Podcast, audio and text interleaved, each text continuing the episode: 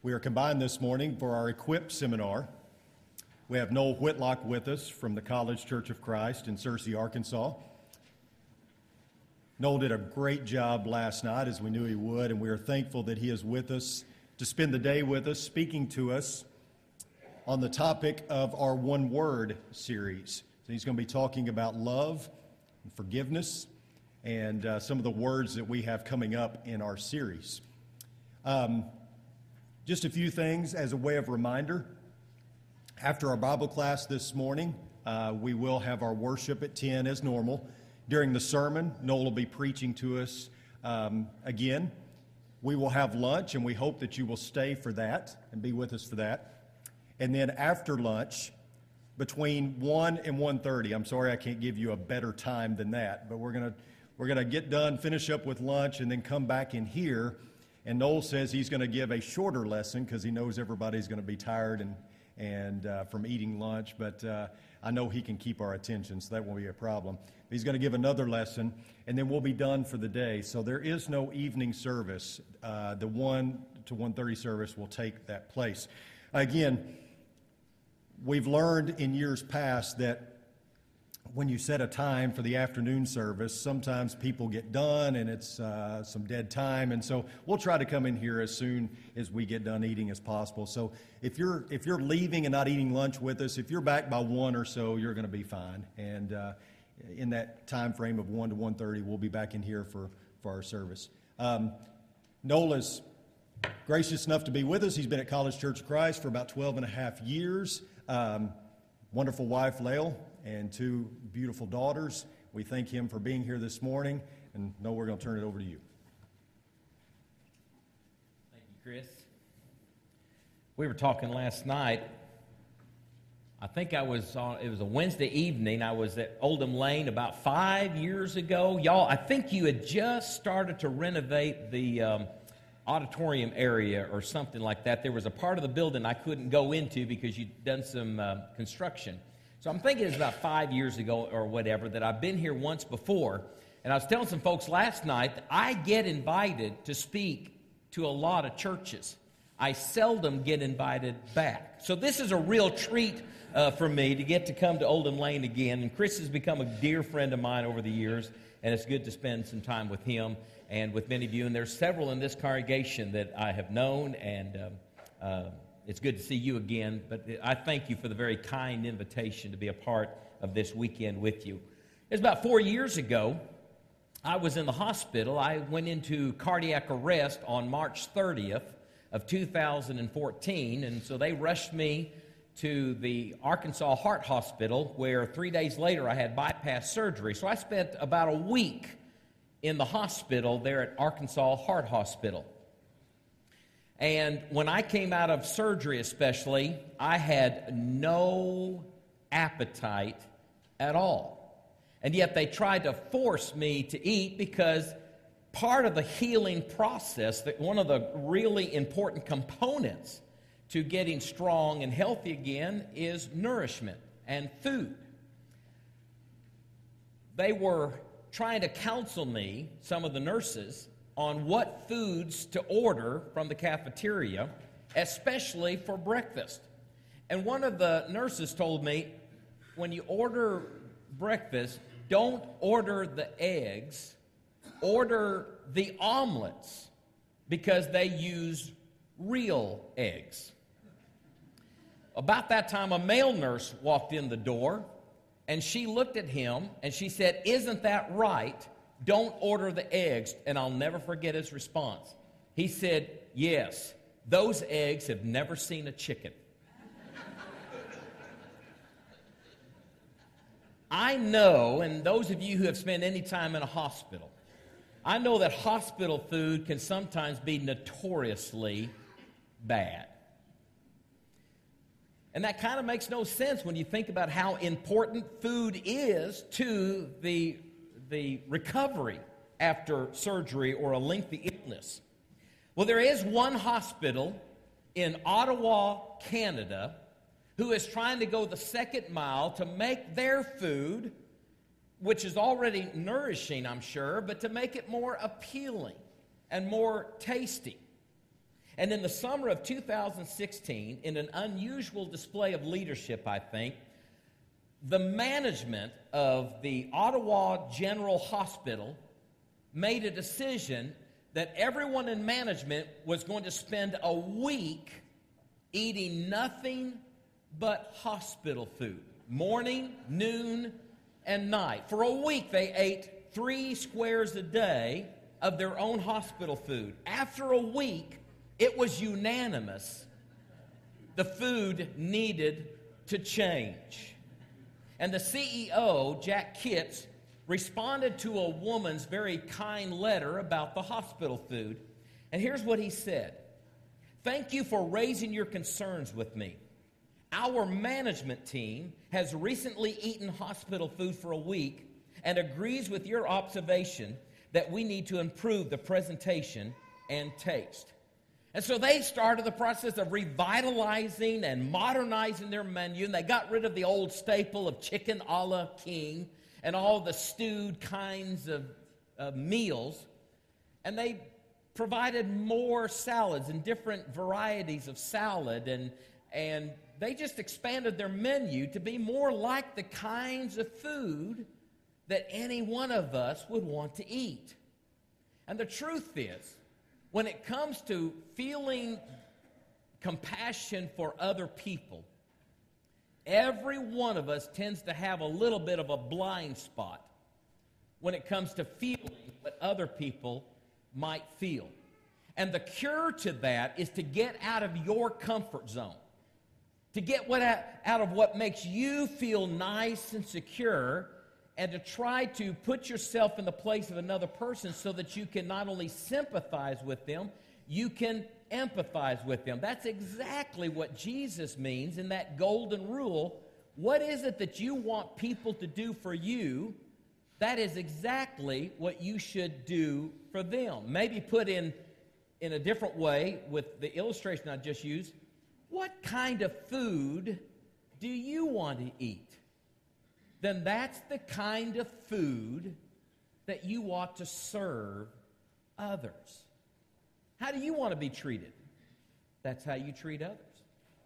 We have a ministry back at College Church in Searcy called Monday Night Caring and Sharing. We have approximately 30 to 40 people that volunteer on a weekly basis to be a part of that Monday night ministry.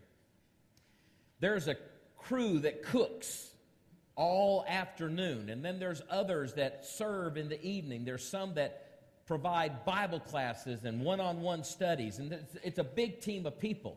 And we will have, on average, anywhere from 125 to 150 people from the community that come and eat at our building on Monday nights. And I'm telling you, it is a meal that I would be proud to sit my family down to to eat. They made a decision a long time ago that if they're going to do this, they're going to provide the same kind of meal that any one of us would want to eat. It is a home cooked meal. And it's a wonderful ministry, and it is bringing many people to Christ. But the, the point is that when we show our concern for others, when we show our love for others, love is not a feeling. It's not just how we feel about other people. Love is a verb. Love, as it is biblically defined, is action. If you're going to love people the way Jesus calls us to love them, you will have to burn calories doing it. It's not a feeling, it's an action. Turn to 1 John chapter 3. And I'm going to let the Apostle John biblically define what real love that we are to show to others, what it looks like. And the first thing I would let, uh, let you know is look at verse 11. Love is an essential element of the Christian walk. This is not optional, this is imperative. It is essential if you are going to be a follower of Jesus Christ. He says, For this is the message that you have heard from the beginning that we should love one another. It's impossible to be a true disciple of Jesus Christ and not love. I will tell you, it is possible to be a Christian and not love. There's a lot of people who say, I'm a Christian. There's a lot of people who say, I am a believer in Jesus Christ that can see the needs of other people and walk right on by. But a disciple cannot. A follower of Jesus Christ cannot walk by the needs and the hurts of other people and do nothing. And I know that we're concerned about a lot of things. In church, we're concerned about doctrine and preaching and teaching the right doctrine. We're concerned about knowledge of biblical truth and the understanding of truth. We're concerned about holiness and right living and worship to God that is acceptable. We're concerned about a lot of things that are important and rightfully so, but are we equally concerned about showing love to one another as well as love to those in our community? Because being a disciple, a true disciple of Jesus Christ, means that your love for other people goes hand in hand with your faith. Without love for one another, you cannot be a disciple of Jesus Christ because we know that God loves all of us. And He has commanded all of us to love one another and to love people. Why is it so difficult to love some people? Let's be honest, that's a true statement. There are some people in my life that are very easy for me to love my wife, my family, some of my closest friends, but I will tell you there's others I have to work extremely hard to treat them right and to love them. They're more difficult to love. And I know that there's people in the world that look at me and think that way of me. I'm difficult to love, at least at times. Why is that? Why is that some people for us are, it's just very difficult to love them the way we should? John tells you in verse 12. It's, it's an unusual verse, but look what he says. He uses the example of Cain. Remember Cain and Abel? That first, those first kids in the garden? We should not be like Cain, who was of the evil one and murdered his brother. And why did he murder him?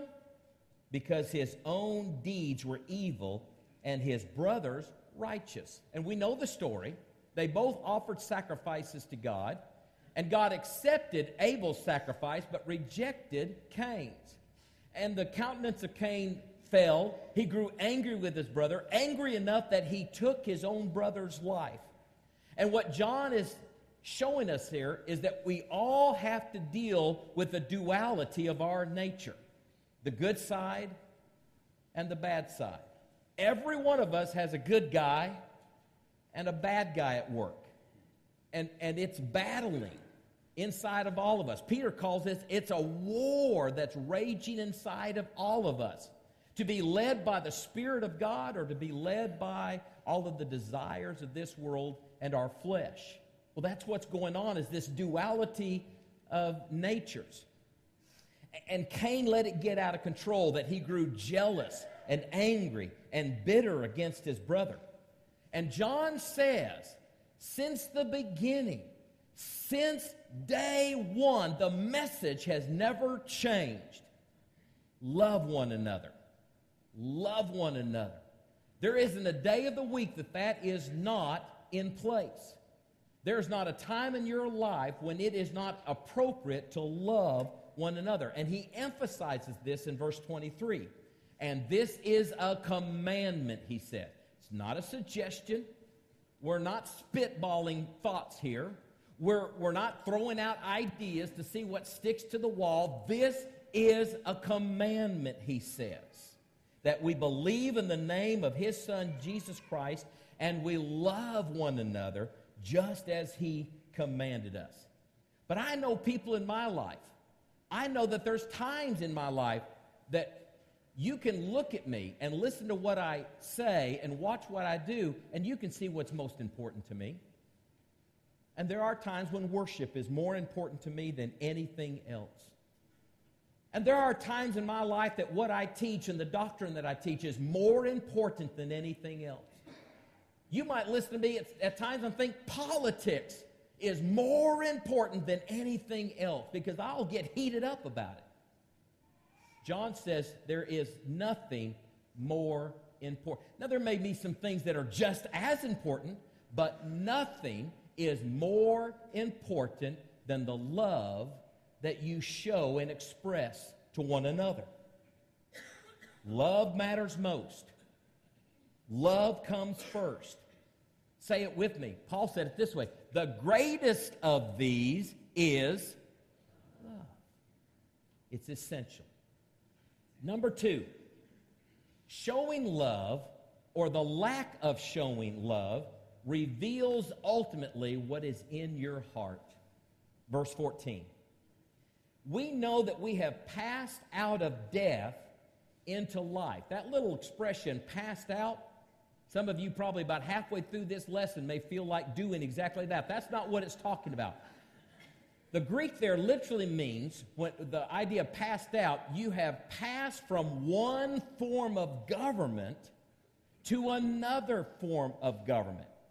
You have gone from one thing or person who controls and governs your life to something else or another person who now controls your life. You have passed out of death sin and death once had ultimate control in your life and governed who you were. But you have passed out of death into life because we love the brothers. Whoever does not love abides in death. How do you know when God governs your life? How do you know when God lives in you?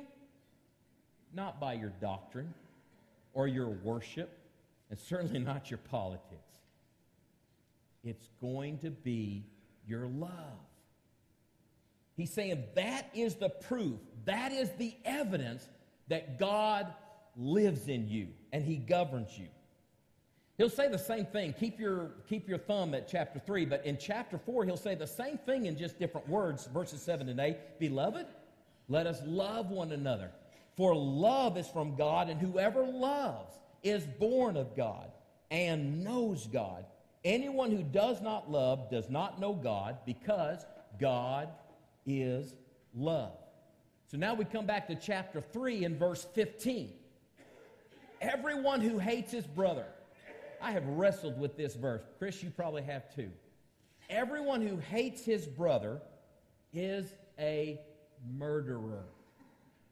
And you know that no murderer has eternal life abiding in him. John doesn't give the full syllogism here, but let's follow his logic and read between the lines a little bit. John says, Where there is no love, there is hatred. Where there is hatred, there will be murder. Where there is murder, there will be no eternal life. But I know what you're saying. Whew. To the best of my knowledge, I haven't murdered anybody. Me either. But let's dovetail what John says with what Jesus says in a very familiar verse in Matthew chapter 5, beginning at verse 21. You've heard it said to those of you to those of you of old, you shall not murder. And whoever murders is liable to the judgment. But I say to you, anyone who is angry with his brother is liable to judgment. He keeps going to say, whoever insults, you idiot, you dunderhead, whoever insults his brother will be liable to the council, and whoever says you fool will be liable to the hell of fire. Have you ever insulted someone because you're angry with them? Whoever hates is a murderer. It's been a while back. I was in the Exxon station at one of the corners there on Ray Street in Searcy, Arkansas. It was a cold morning. I had on my gloves, I had on my coat, I had on my hat. It was bitterly cold. The wind was blowing that morning, and I was pumping gas into my Buick. And then another smaller car pulled up just on the other side of the gas pumps from me. And they pulled in, it looked like a couple, and the man was driving. I presume his wife was in the passenger seat, and the gas tank was on her side. And the next thing I know is, as I'm pumping my gas, the wife gets out of the car on this cold, cold morning. Kind of makes me wish my wife had seen that herself to see that it could be done, but that's always my job. But his, the wife gets out, and immediately it's obvious to me that she's struggling a little bit. She's not quite sure what to do. And she's fumbling with punching the buttons and, and getting the, the handle, and she's not quite sure if she needs to uh, go pay first or if she can use the credit card. She's just very confused. And I'm watching it. To which the husband, the man inside, I'm assuming it's a husband, rolls down the window and begins to yell at her and to insult her and uses the expression idiot and then used a lot of other expressions to turn the air blue using words that I cannot use with you this morning.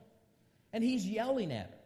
And I watched this for just what seemed like an eternity. It may have just been several seconds, but I watched it long enough that I, as a disciple, I had to step in. And so I go on the other side of the pump and I begin to help her. And she says to me under her breath, Oh, you better not. He will get angry with me. And I said, That's okay. He can deal with me.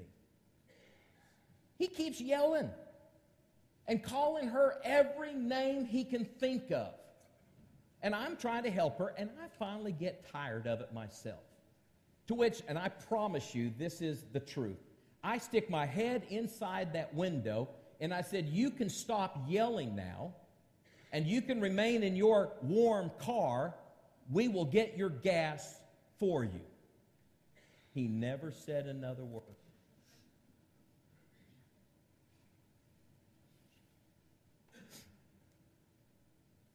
I don't think that guy goes to church. I don't think he reads his Bible. I don't think he prays. I don't think he loves God. Now, am I sure about all that? No, I'm not absolutely sure about that. But every piece of evidence that I see in his life tells me God does not live in him. And he does not love others. He doesn't even love his wife. What is it that is your evidence that you love God? By the way you love others. John will say it in another passage. How can you say you love God whom you haven't seen when you don't love your brother whom you have seen? Jesus said it this way in John chapter 13 and verse 35 a new commandment. Actually, it's not really a new commandment. God's people were always commanded to love. What is new about this commandment is how you love. A new commandment that I give you to love one another the way I have loved you. The way Jesus loves people, that's how we are to love people. That's the newness in it and they'll know we are Christians by our love, by our love singing, and they'll know by our love. I haven't said anything that you have not heard many times before. I probably haven't said anything that Chris has not said better than I have said this morning. So let me share something else that may be a little bit new to you. Love is demonstrated through sacrificial kindness. And the word sacrificial is important here. And we don't even have to guess at what sacrificial kindness looks like. We have the perfect example of this in Jesus Christ. And John says this in verse 16 By this we know love, that he laid down his life for us. And then he says, And we ought to lay down our lives for one another. Hmm.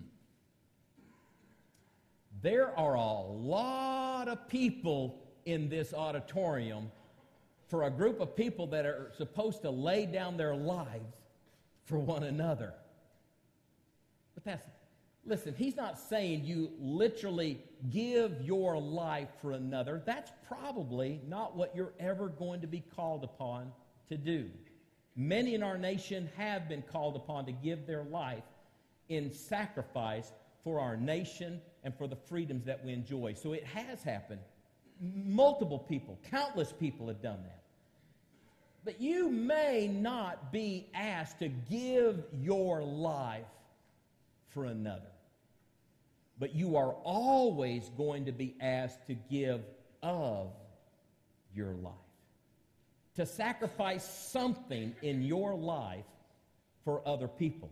You may not be called upon to give your life literally, but you are going to be called upon to give time in your life to others. You're going to be called upon to give a helping hand to others, to give up your pride for others, to give up your anger, to give up your impatience so that you can show love to other people. And those are tough sacrifices to make. The truth is, if I can make a sacrifice so that I know that it is going to be published on the front page of the newspaper, or at least you'll mention it in the church bulletin, I'll probably do it.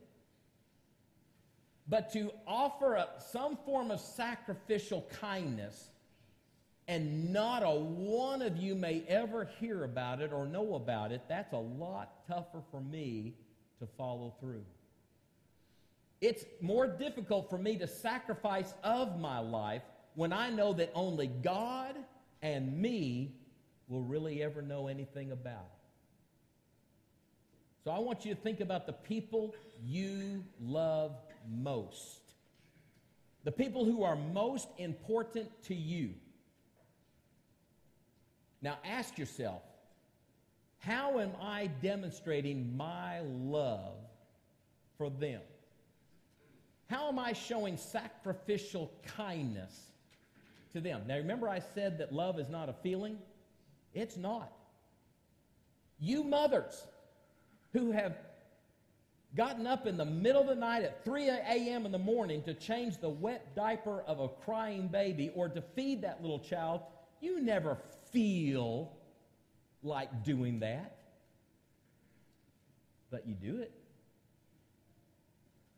because you love that little one.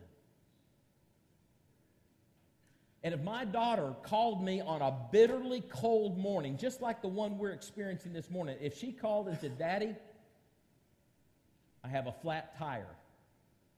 Okay, sweetie, I'll be there in a few minutes. I'll grumble and gripe, and I'll put on my hat and those gloves and the hat, and I'll and I'll murmur all the way out the door because I don't feel like going to change a flat tire when it's this cold. But I'll do it because I love my daughter. You see, love is not a feeling. It is a decision that you make to put love into action. I really respect the quarterback for the Dallas Cowboys, Dak Prescott in his rookie year, a couple of seasons ago. He had a phenomenal season. He had that long winning streak, and he took over the starting position over Tony Romo, which is not an easy thing to do. He was a fourth round draft pick from uh, Mississippi, and now he is the quarterback for the Dallas Cowboys. But during that rookie season, when he was being touted as probably the most valuable player in the league that year, certainly the rookie of the year that year. He did an amazing thing, or at least what I think is an amazing thing for an NFL football player to do. It was late in the season, and the Cowboys had a bye week. They weren't playing that week. And Dak Prescott got several offers to come to meetings to sign some multi million dollar endorsement deals. He wasn't working, he wasn't playing. Come and we're going to offer you some deals. And, and he said no to every one of those meetings. Now, certainly those deals have and will continue to come to Dak Prescott. But do you know what he did instead of signing multi million dollar endorsement deals? In 2013, he lost his mother. And he made a decision that he was going to do something every day he can to make his mother proud. And so that week, when he was being invited to sign all these endorsement deals, you know what he did instead? He went to visit his grandma. He spent time with his grandmother. Do you know why? Because he wanted to make his mama proud.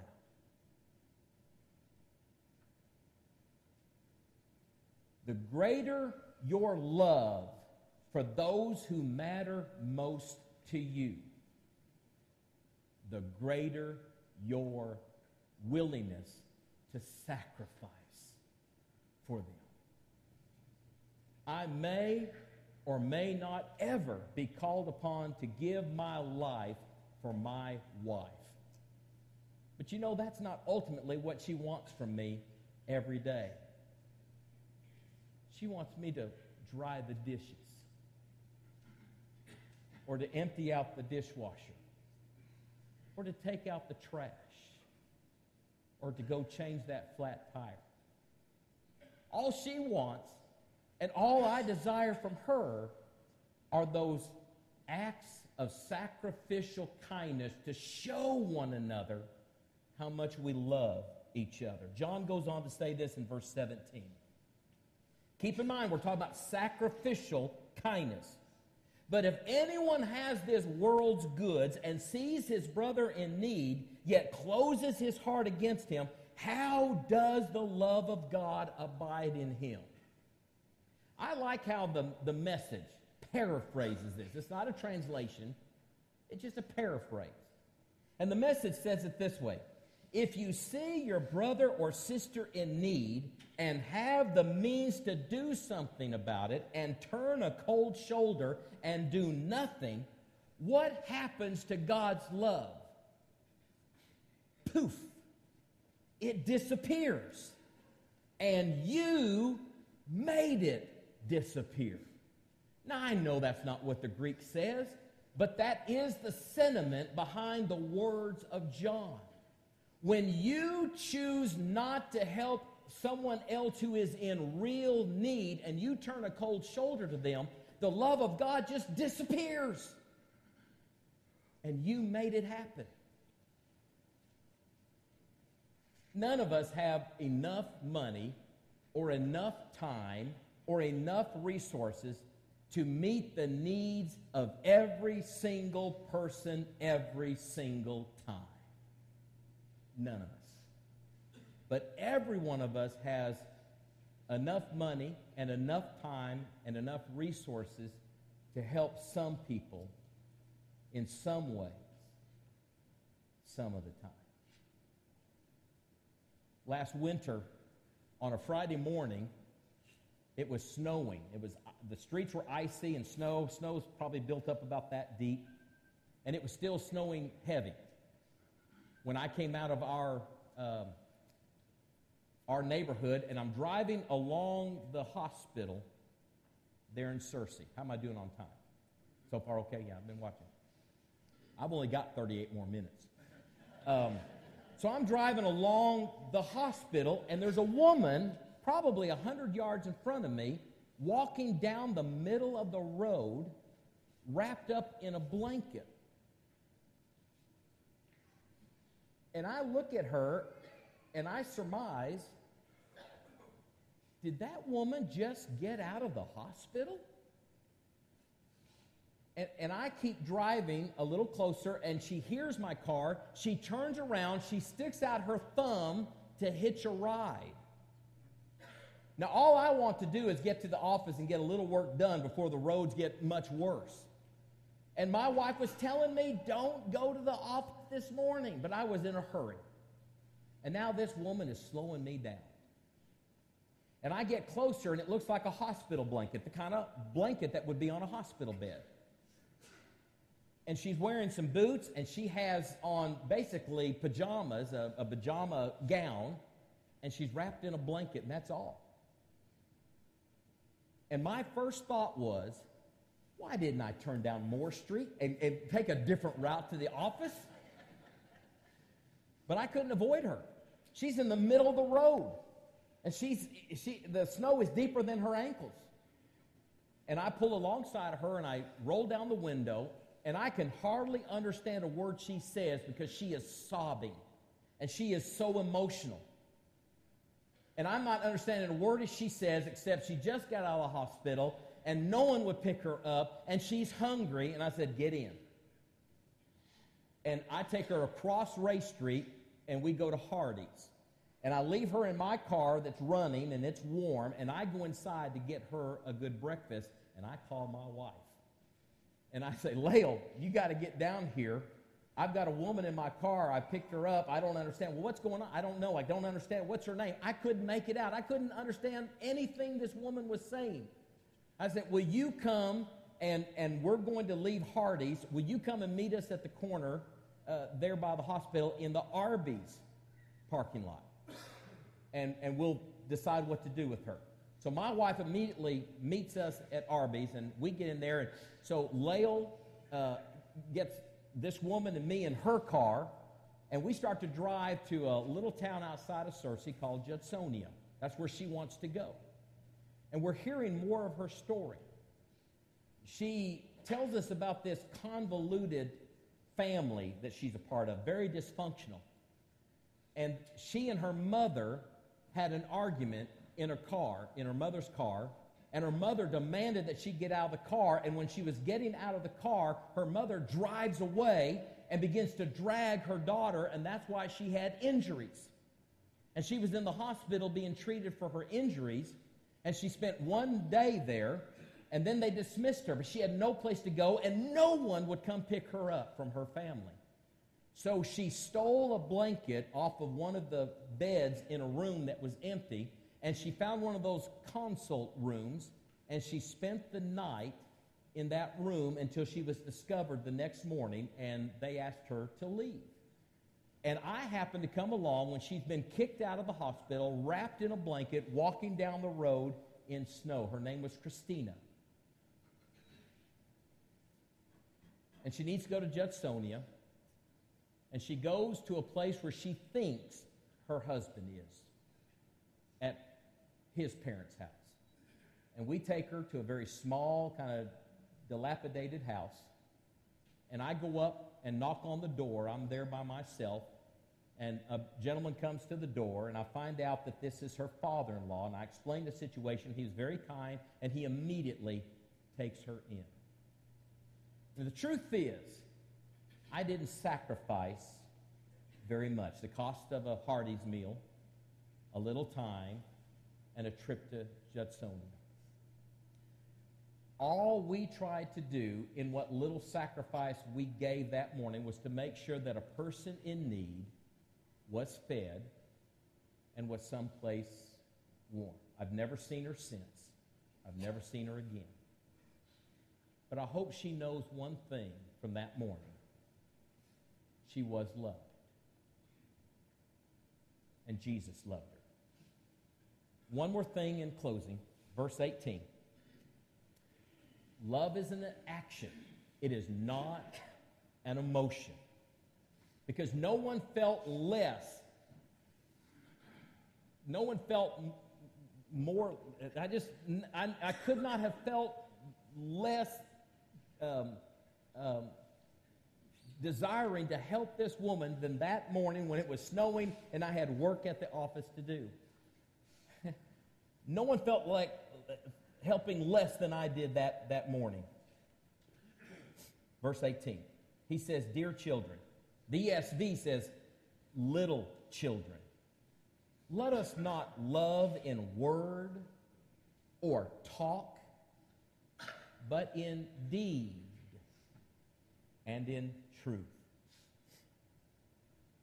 Love is something you do, it is not something you feel. Love is something you do, it is not something you say. Love is something you do, even when it is inconvenient and it is uncomfortable to do. Why do we love? Because God first loved us. And it's in Romans chapter 5, verses 8 and 9, where God demonstrated his love for us. He showed the evidence.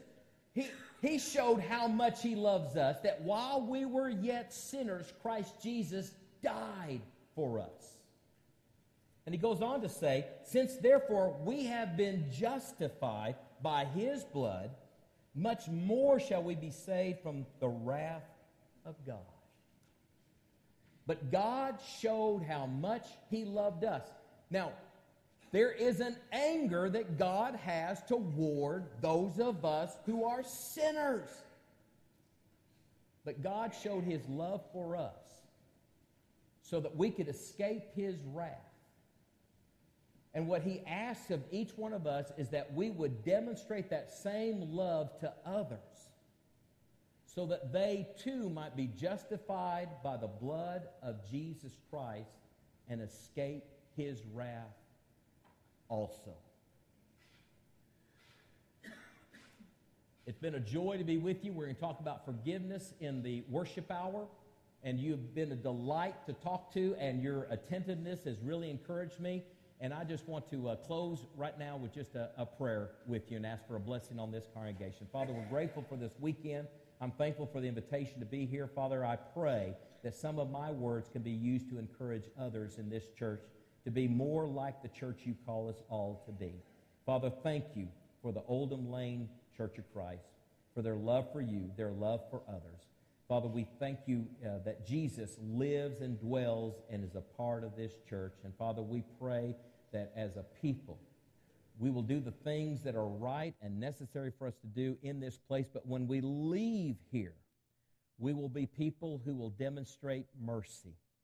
And we will be people who put our love into action. In the name of Jesus, we pray. Amen.